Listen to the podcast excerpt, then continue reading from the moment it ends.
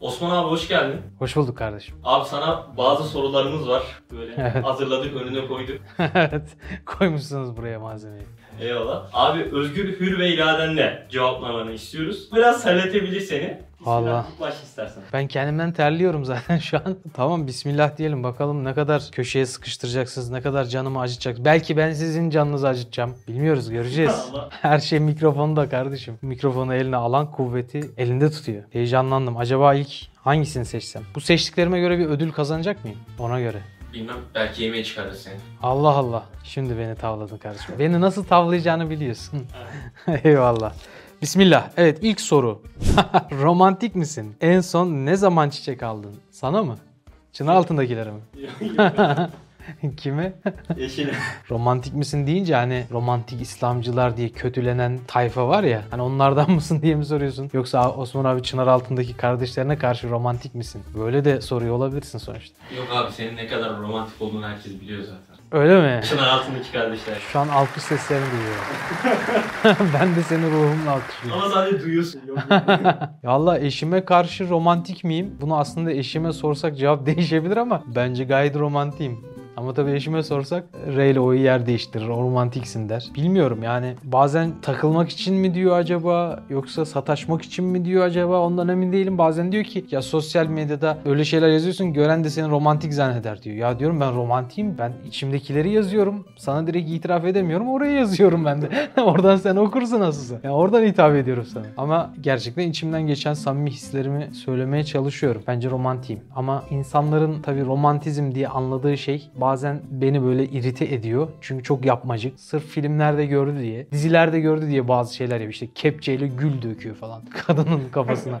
yani bu romantizm mi acaba yoksa şöyle gözlerinin içine bakıp bir çay koysana be.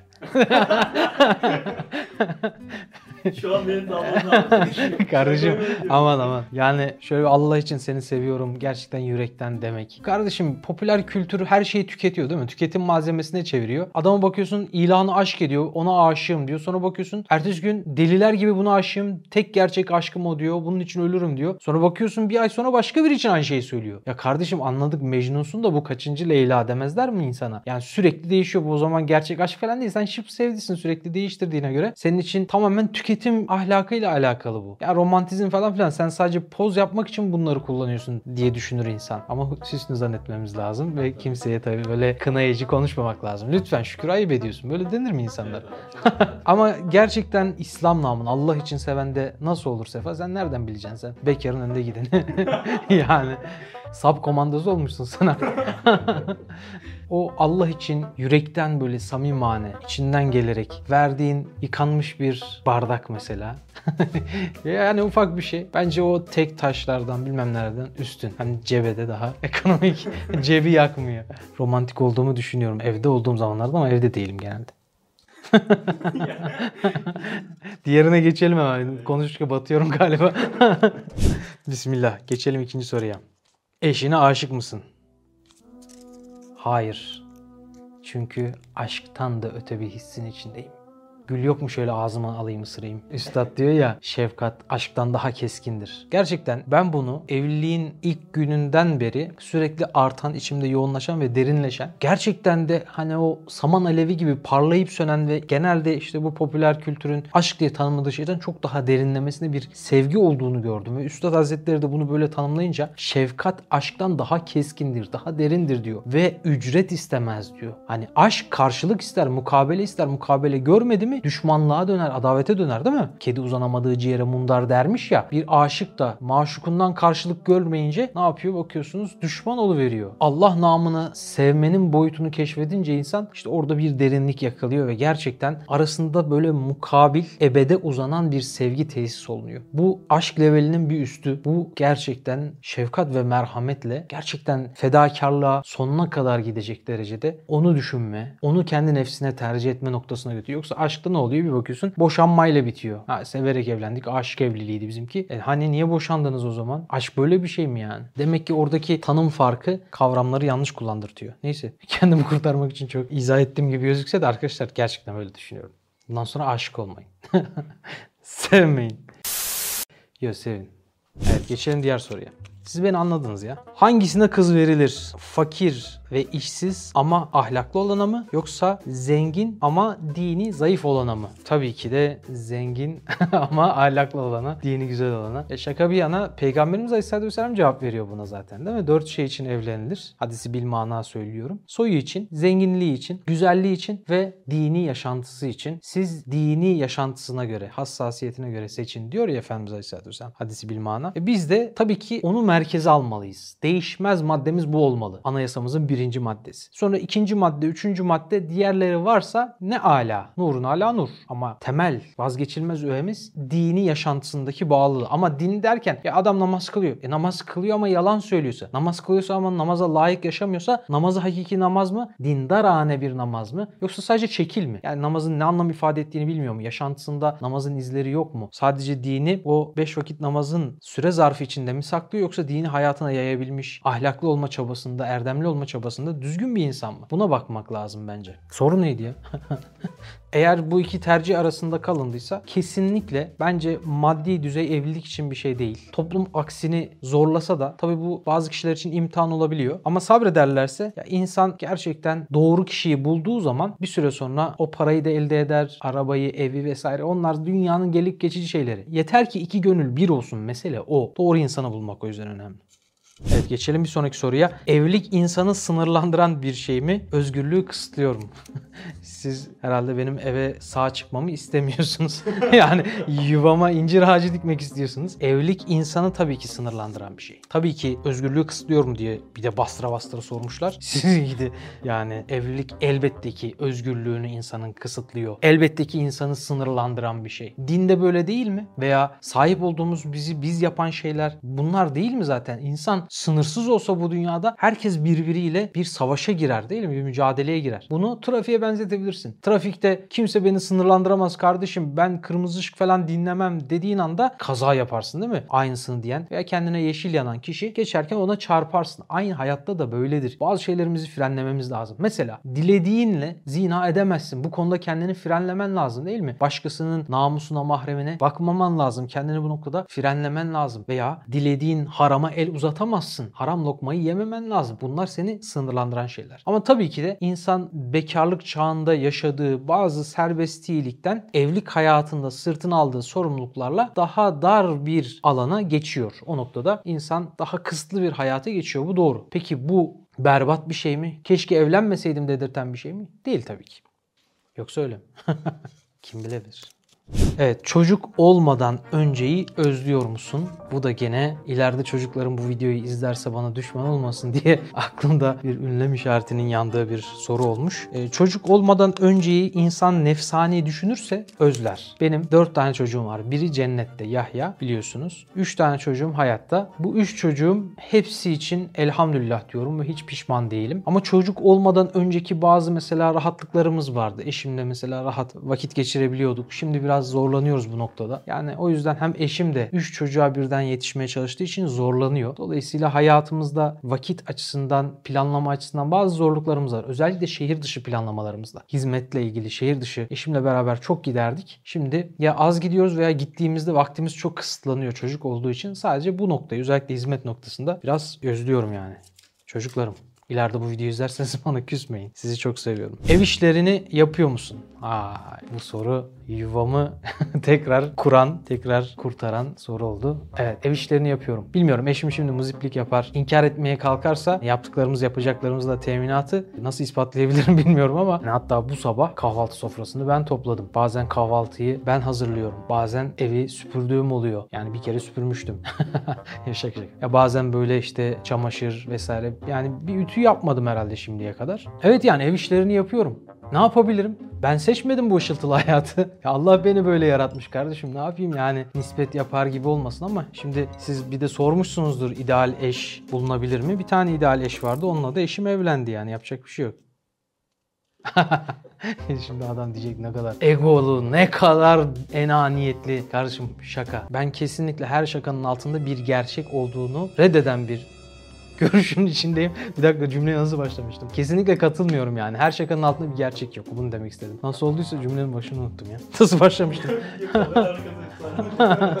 Keşke evlenmeseydim dedin mi? Düşüneyim bir demedim ya. Gerçekten ama samimi dürüst olmaya çalışıyorum. Gerçekten demedim. Elhamdülillah Cenab-ı Hak bana çok hayırlı bir eş nasip etti. Efendimiz Aleyhisselatü Vesselam'a Hazreti Hatice'yi nasip ettiği gibi benim de bu çok yoğun tempoma gün içinde biliyorsunuz siz de gece 2'lere 3'lere kadar çalışıyorum. Hala işleri yetiştiremiyoruz. Bir sürü insanla ilgileniyoruz. Bir sürü programlar var bir sürü değil mi? 10 dalda Çınaraltı'nın yaptığı faaliyetler var. Anlatmaya kalksak sabaha kadar yani biz koca bir holding gibi bir sürü aslında iş yapıyoruz değil mi? Yani dolayısıyla bizim çok yoğun bir programımız var. O yoğun program içinde öyle bir eş zaten lazım ki seni desteklesin. Yoksa bunları nasıl yapacaksın? O kalp huzuru, o desteği, o duayı almadan insan hareket edemez yani. O açıdan Allah eşimden razı olsun. İyi ki evlenmişim. Evlendikten sonra hizmetim çok inkişaf etti. Elhamdülillah. Allah nazardan saklasın. Felak Nas Team göreve lütfen sabah kalktığımda kafamda uranyum bulmuş gibi bir nazar değmesin inşallah bana. Gerçekten bazen öyle oluyor. Üstüne basılmış hamam böceği gibi yataktan kalkarken kendimi o halde görüyorum. Evet geçelim diğer soruya. Bekarlığı özlüyor musun? Bu diğer soruya benziyor. Bekarlığı özlüyor muyum? Yani işte dediğim gibi insan bekarlıktaki bazı şeyleri özleyebiliyor. Hani bazı ekstra rahatlıkları oluyor ya insanın. Yani daha az sorumluluğun getirdiği rahatlık. Ama o özleme sadece keşke tekrar o zamana dönsem şeklinde bir özleme değil. Yani teklif edilse böyle bir şey var geriye dönme imkanı asla istemem yani. Kesinlikle ben de İmam Rabbani'nin dediği gibi binler farklı imkanlar içinde Allah'ın mükevvenatta yarattığı en mükemmel an, en mükemmel zaman şu zamandır. Kesinlikle öyle. Dolayısıyla insan düzeltemediği bir şeye baktığı zaman tövbeyle bakmalı. Gelecekte de daima ümit var olmalı. Önemli olan şu anımızı doğru yaşamak. Ama insanda daima bir nostalji olur yani. Geçmişe yönelik bir özlem olur. Bu gençliğe de, çocukluğa da veya ilerleyen yaşlarda işte ne bileyim çocuksuz döneme de veya çocukların küçük zamanlarına da hep böyle insan geriye dönük bir özlem yaşar. Geçen sene ne güzeldi der. Halbuki geçen sene sorsan önceki sene çok güzeldi der. Yani bu insanda bir psikoloji. Dolayısıyla insan özler ama bu keşke o zamana dönsek de bu zamandan kurtulsak diye bir şey değil.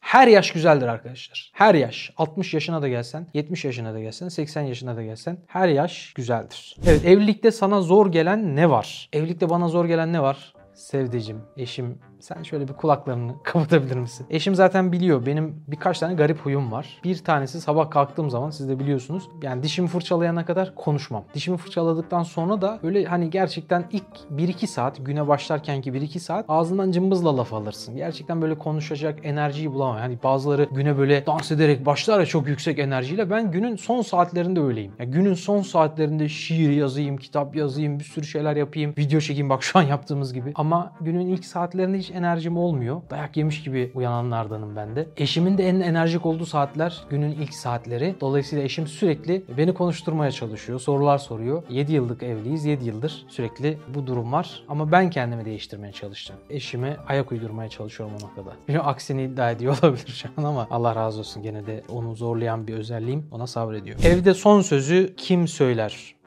Bu soruya ben cevabını verip tamam karıcığım esprisini yapacağımı düşünenler olabilir. Hayır bizim evde son sözü kim söyler biliyor musunuz? Bizim evde son sözü Ecrin söyler.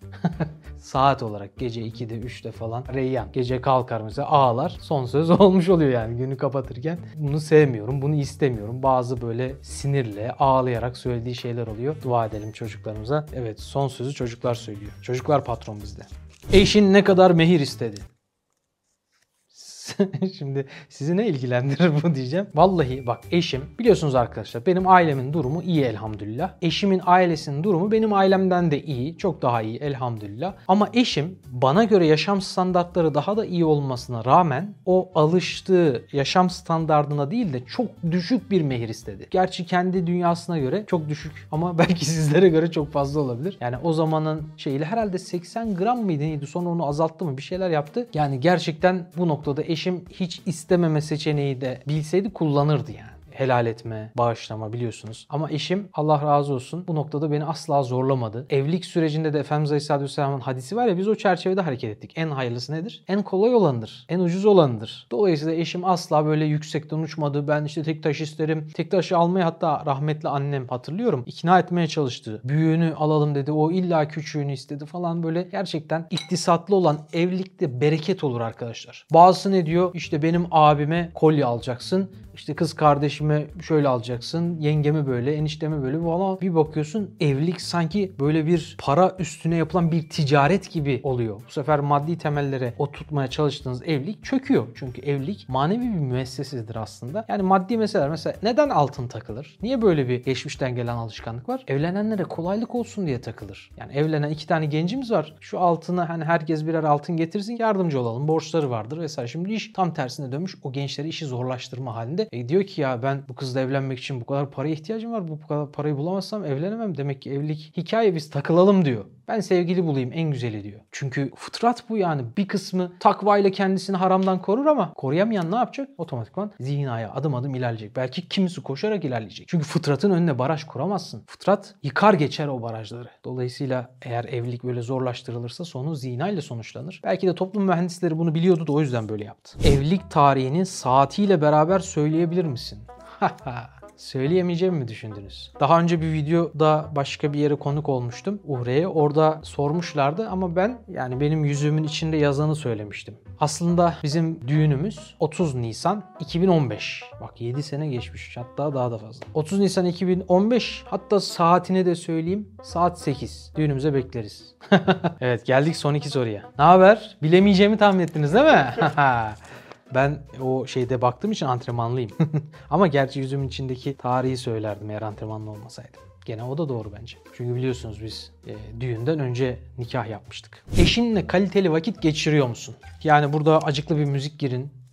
eşimle geçirdiğim bütün vakitler kalitelidir kardeşim. Ama eşimle vakit geçirebiliyor muyum? Bir sor. Birileri namaza başlasın. Birilerinin imanı kurtulsun. Birilerinin cehenneme gittiği o yoldan dönmesine vesile olalım diye uğraşıyoruz. Ve bu uğraşımızdan dolayı çocuğumuzu, ailemizi, eşimizi yeteri kadar göremiyoruz. Keşke birileri bize omuz verse. Keşke birileri bize böyle destek verse de bizim de bu konuda biraz üstümüze düşen yük azalsa. Daha yardımcı eller geldikçe yükümüz hafiflese biz de bu noktada gerçekten yardımcı kardeşleri bekliyoruz. intizar ediyoruz. Dua ediyoruz. İnşallah tabii ki ben elimden geldiği kadar vakit ayırmaya çalışıyorum ve çalışacağım. Eşime özellikle pazar günlerini ayırıyorum. Ama tabii ki çocukların istekleri daha çok onu kaplıyor. Arada bazı günler başka programlar çıksa da şehir dışı hizmet programlarımız. Pazar günleri genelde eşimle ve çocuğumla geçirdiğim vakit oluyor. Gündüzleri de kahvaltı yapıyorum. Akşam yemeği çünkü beraber yiyemediğimiz için gündüzleri beraber kahvaltı yapıyoruz. Gelelim son soruya.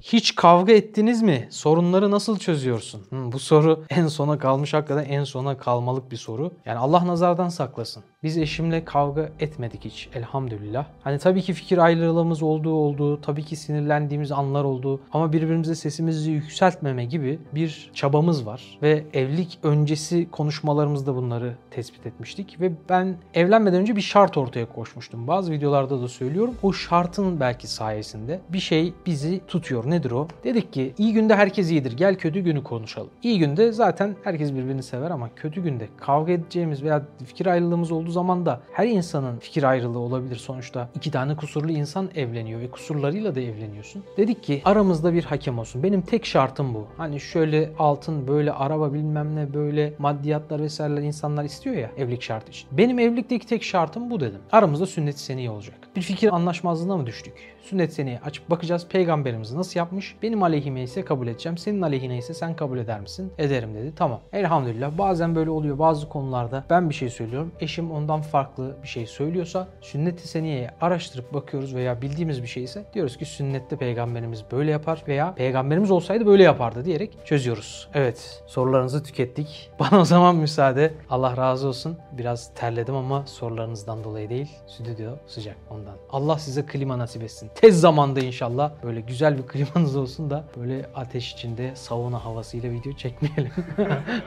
İnşallah. Amin. Beğendiniz mi cevapları? Abi beklediğimizden daha yani doğruya yakındı yani. Ha dürüstüm değil mi? Öyle yan çizmedim yani. Ya yok, ya. Yalan dolan yok. Yok bazı Sana güveniyoruz zaten Müslüman yalan söylemez. yalancayı ana dili gibi konuşanlar var. Yalan ağzına yuva yapmışlar var. Devlet yalandan vergi almıyor diye rahat rahat anlatanlar var. Rabbim onlardan eylemesin. Kınamı ya. Şaka yapıyorum. Evet Allah razı olsun kardeşlerim. İnşallah Rabbim sizlere dünya ahiret saadetine medar bir yuva nasip etsin. Bekar kardeşlerime en hayırlı zamanda hayırlı bir eş nasip etsin. Evli kardeşlerime de yuvalarına saadet yağmurları, huzur ve mutluluk yağmurları yağdırsın Rabbim. Allah'a emanet olun. Osman Sungur Yeke'nin yeni çıkan Hadi İnşallah kitabını Nüve Pazar, DNR ve kitapyurdu.com'dan satın alabilirsiniz.